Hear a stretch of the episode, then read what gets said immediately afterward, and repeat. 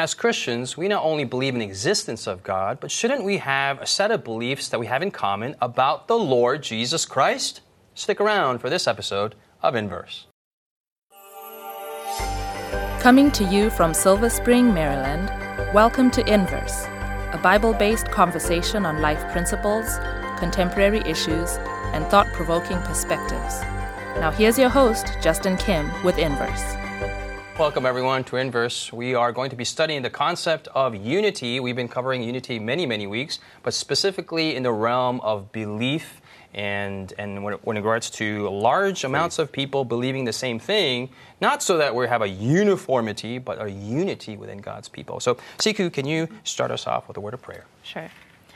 Loving Father, we thank you that we have your word to guide us, and we thank you that we can come together as your people to understand who you are from Scripture. We pray that as we study here, your Holy Spirit would guide our thoughts. In Jesus' name we pray. Amen. Amen. All right, Jared, let's go to Acts chapter 4, verse 12, please. Okay. Acts chapter 12, verse 4.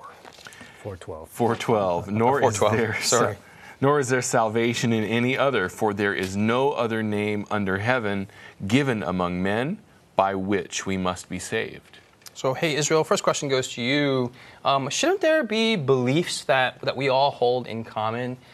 Sometimes there is a general malaise in Christianity that these are just the people who believe in God. And sometimes you find all sorts of crazy beliefs, but shouldn't there be a common core of beliefs that we have, especially about our Lord and Savior, the founder of our faith, Jesus? So, you know, the Bible is many in one. It's a lot and it's one at the same time. And so it's made up of various different authors. People lived all over the world. People lived in different generations. It crosses many different, individual elements, right?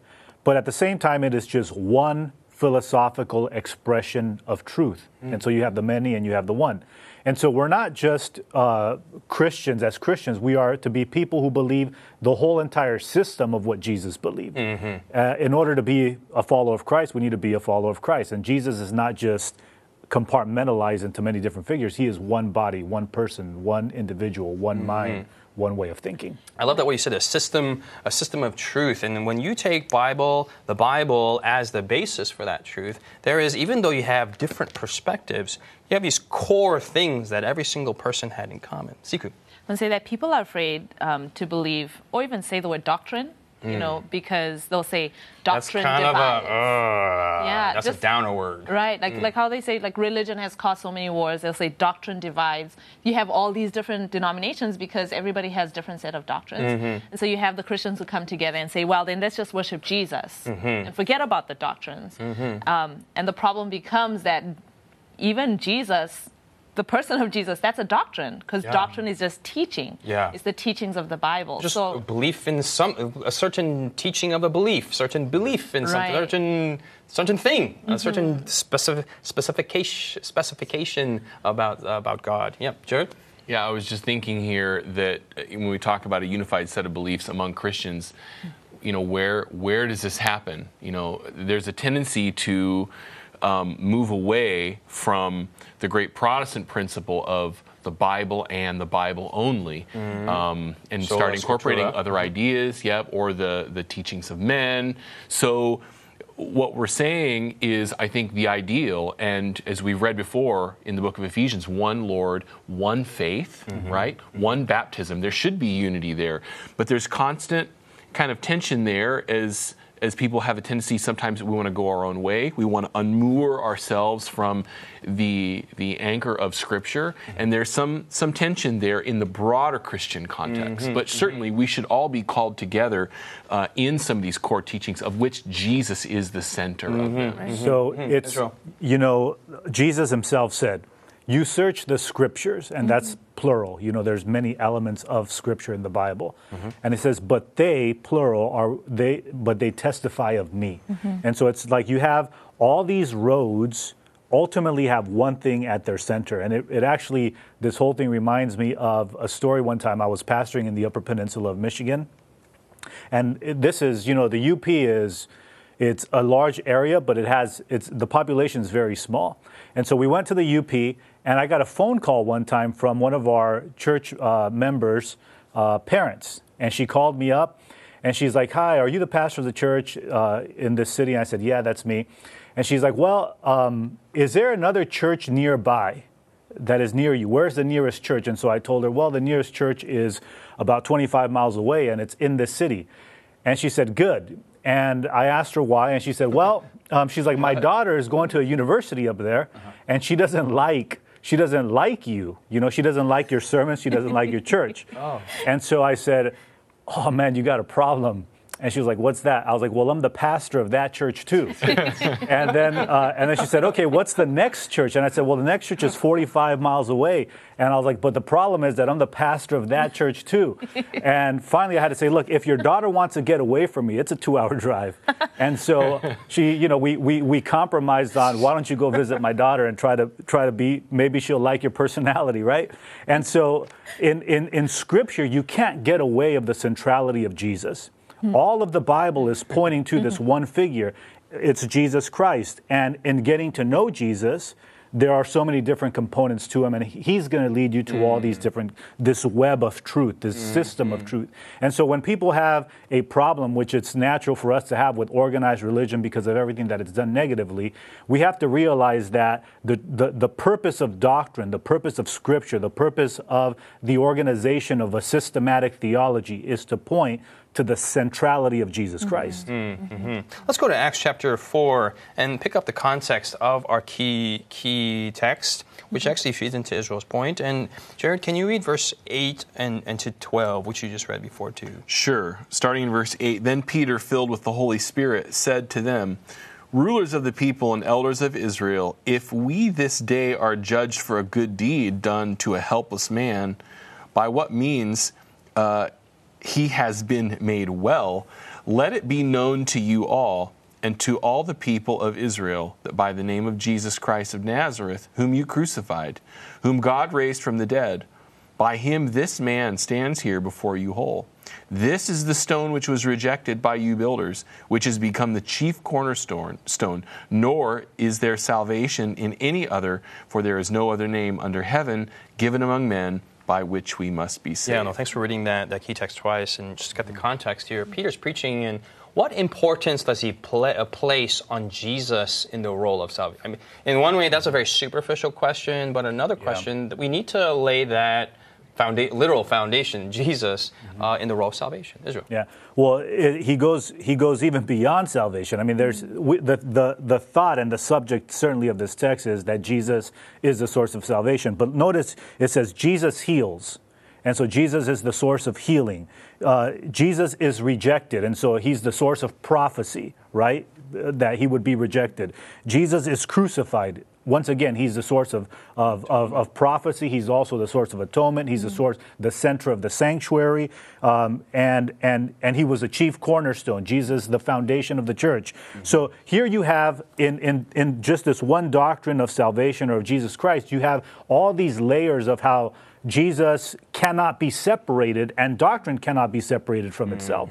So it's like, look, it's not just the healing that's important, which this is what you see, but healing is connected to salvation. Salvation is connected to the fact that you rejected him. And in rejecting him, you rejected prophecy. And in rejecting prophecy, you rejected the word. And in rejection, now you're in sin. And in sin, there is salvation for you too. And so whenever you enter into this room with Jesus, you have gone into this place that is overwhelming with so much more complexity than when you once imagined. And so it's a full set. It's a full package. There's a complexity to Jesus. Jared, what are some other components, other part of the system that Israel was mentioning when it comes to believing Jesus? What are some other teachings that are core as Christians? You're talking about other teachings, or we're staying here in salvation? Other teachings. Okay. Second coming. Yeah. Right? It reminds me of a verse in John 14. John 14. Jesus promised he would return. And while we're waiting for John 14, you know, going back to Israel's point, if we don't believe Jesus as the basis of our salvation, then I would question whether they could be called as a Christian. You know, I mean, we're living in a world where people are saying, all I need is a relationship. I don't need the teaching. But the thing is, I mean, it's kind of counterproductive because even in human relationships, if you want a relationship with a person, you get to know the person, right? So you can't have otherwise you're having a relationship with yourself because you form your own idea of who this person is, and then you have a relationship with the idea of the person. Yeah. But if you really want a relationship with a living being, you need to learn about who they are, what do they value, what things are important to them, what's their life story, what have they done in the past, and what are they doing right now, and all of these things. Those are the doctrines about Jesus. This is who is Jesus? Where did he come from? What is he doing for me? What has he done? And through the Bible, we even have what he's going to do for us in the future. One of these future events being the second coming of Jesus. And there's some who don't believe in the second coming of Jesus. And why wouldn't they? And would they? I mean, this is something that Jesus said about himself. I mean, there's some questions. I mean, there's some disconnect somewhere. Jared. Sure. Yeah. John 14 here, verse 1. Let not your heart be troubled. You believe in God, believe also in me. In my Father's house are many mansions. If it were not so, I would have told you. I go to prepare a place for you. And if I go and prepare a place for you, he says, I will come again and receive you to myself, that where I am, there you may be also. So the words of Jesus here are incredibly direct and clear. And he says, I'm going away, but if I go away, I'm going to come back. Later on, he talks to the disciples and encourages them a little bit in John 16, a couple chapters later. And he says, because I have gone away, he says, sorrow has filled your hearts. So I think for every Christian, there should be a longing for this, not just a looking for it, but a longing for this, and that should bring us together. This is one of my favorite Bible texts because it talks about the relational component of the second coming. And so the second coming is not just a doctrine. Oh, at some point, someone is coming back and there's going to be world peace. You know, this is what we have many times in our minds. Like the second coming of Jesus produces world peace. It produces happiness. It produces, a unity and all sorts of things. That's not the center of the second coming is. Hold your thought there. The center of the second coming is relational. When we come back, we're going to hear what Israel has to say. Has Inverse been a blessing to you? Do you have questions, comments, or feedback you'd like to leave us? Find us on social media by searching Inverse Bible on Facebook, Twitter, Instagram, or YouTube. While there, join us, like us, heart us, thumbs up us. Our handle again is Inverse Bible, no spaces. Now, back to the discussion. Hey, welcome back. We're going to go back to Israel here. Well, the center is what? The center of the second coming is Christ. It's relational, is the point that I was making. So in John chapter 14, as we read it, notice the words that keep on being repeated. Jesus is centering everything around himself, right? Hey, you believe in God, believe also in me. In my Father's house are many mansions. If it were not so, I would have told you. I am going to prepare a place for you, and if I come again, I will receive you to myself, that where I am. And so there's a lot of eyes. Jesus is like, he's pointing, he's centering the whole second coming around himself.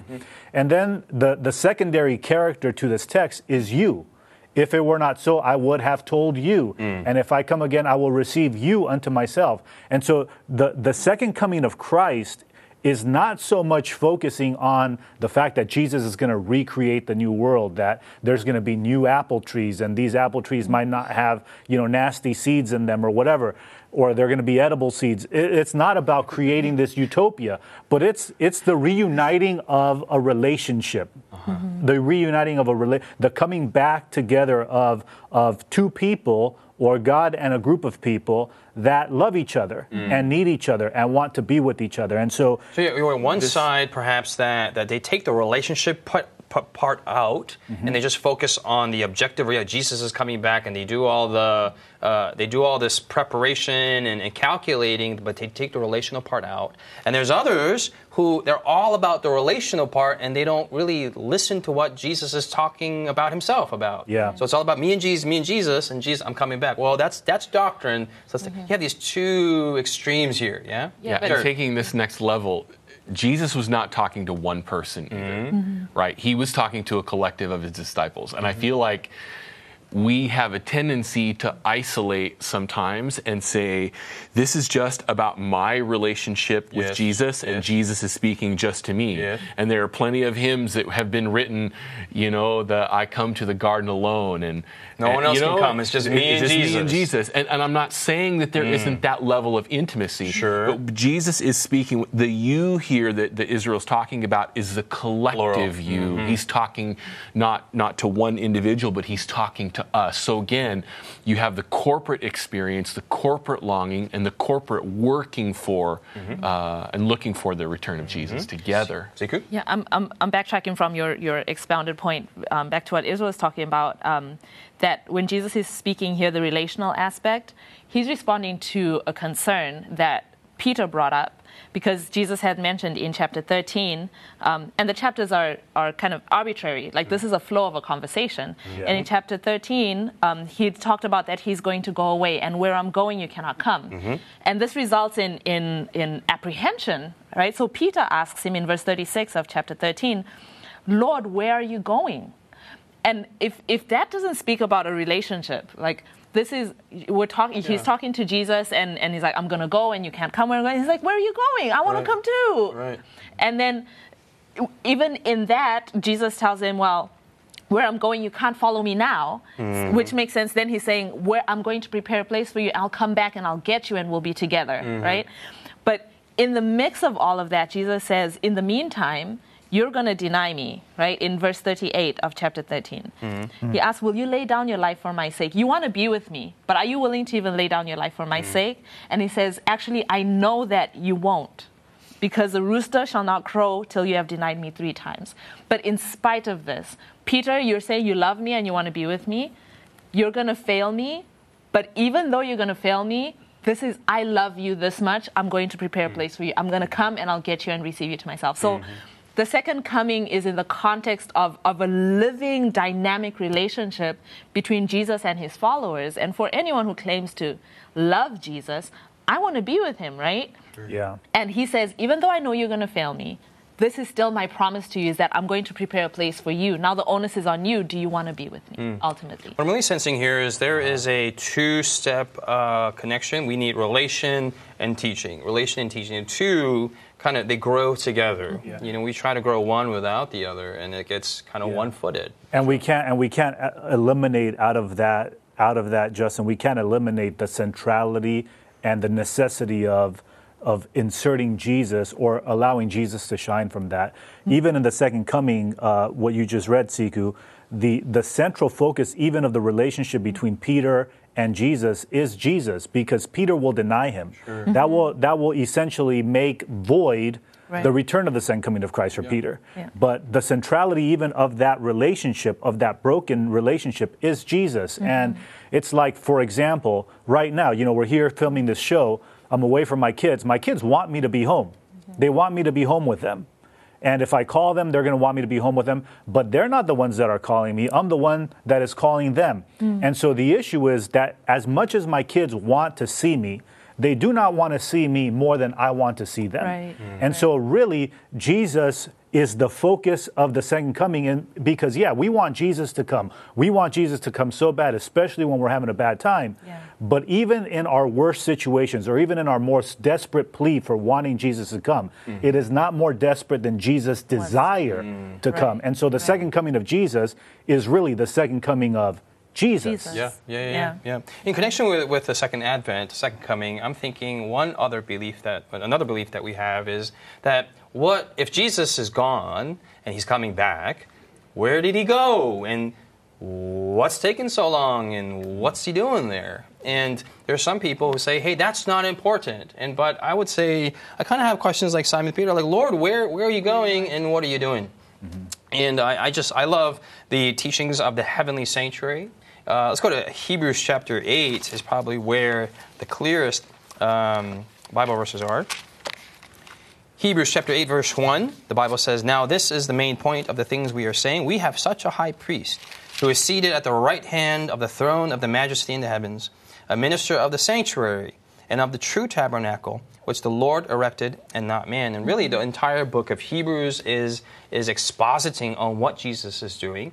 And the entire Old Testament, not entire, but Exodus, Leviticus, Numbers, and Deuteronomy give more details on what a high priest does. Now, many people say, hey, we don't do that anymore, and we don't do that anymore because Jesus is doing that in heaven. And I think that we really need to be united on this belief on the heavenly sanctuary. Mm-hmm. Jared?